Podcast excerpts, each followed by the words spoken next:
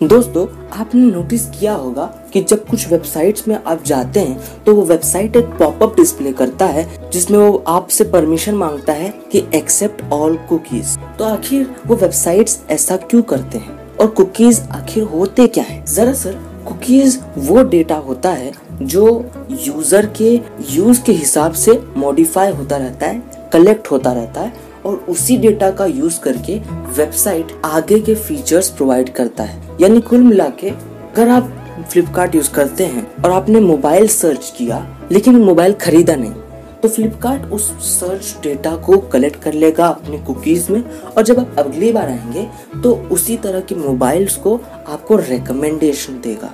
तो कुकीज एक ऐसा तरीका है जिसके बेस पे वेबसाइट यूज़र से इंटरेक्ट कर पाता है। तो ये जानकारी आपको कैसी लगी? कमेंट करके ज़रूर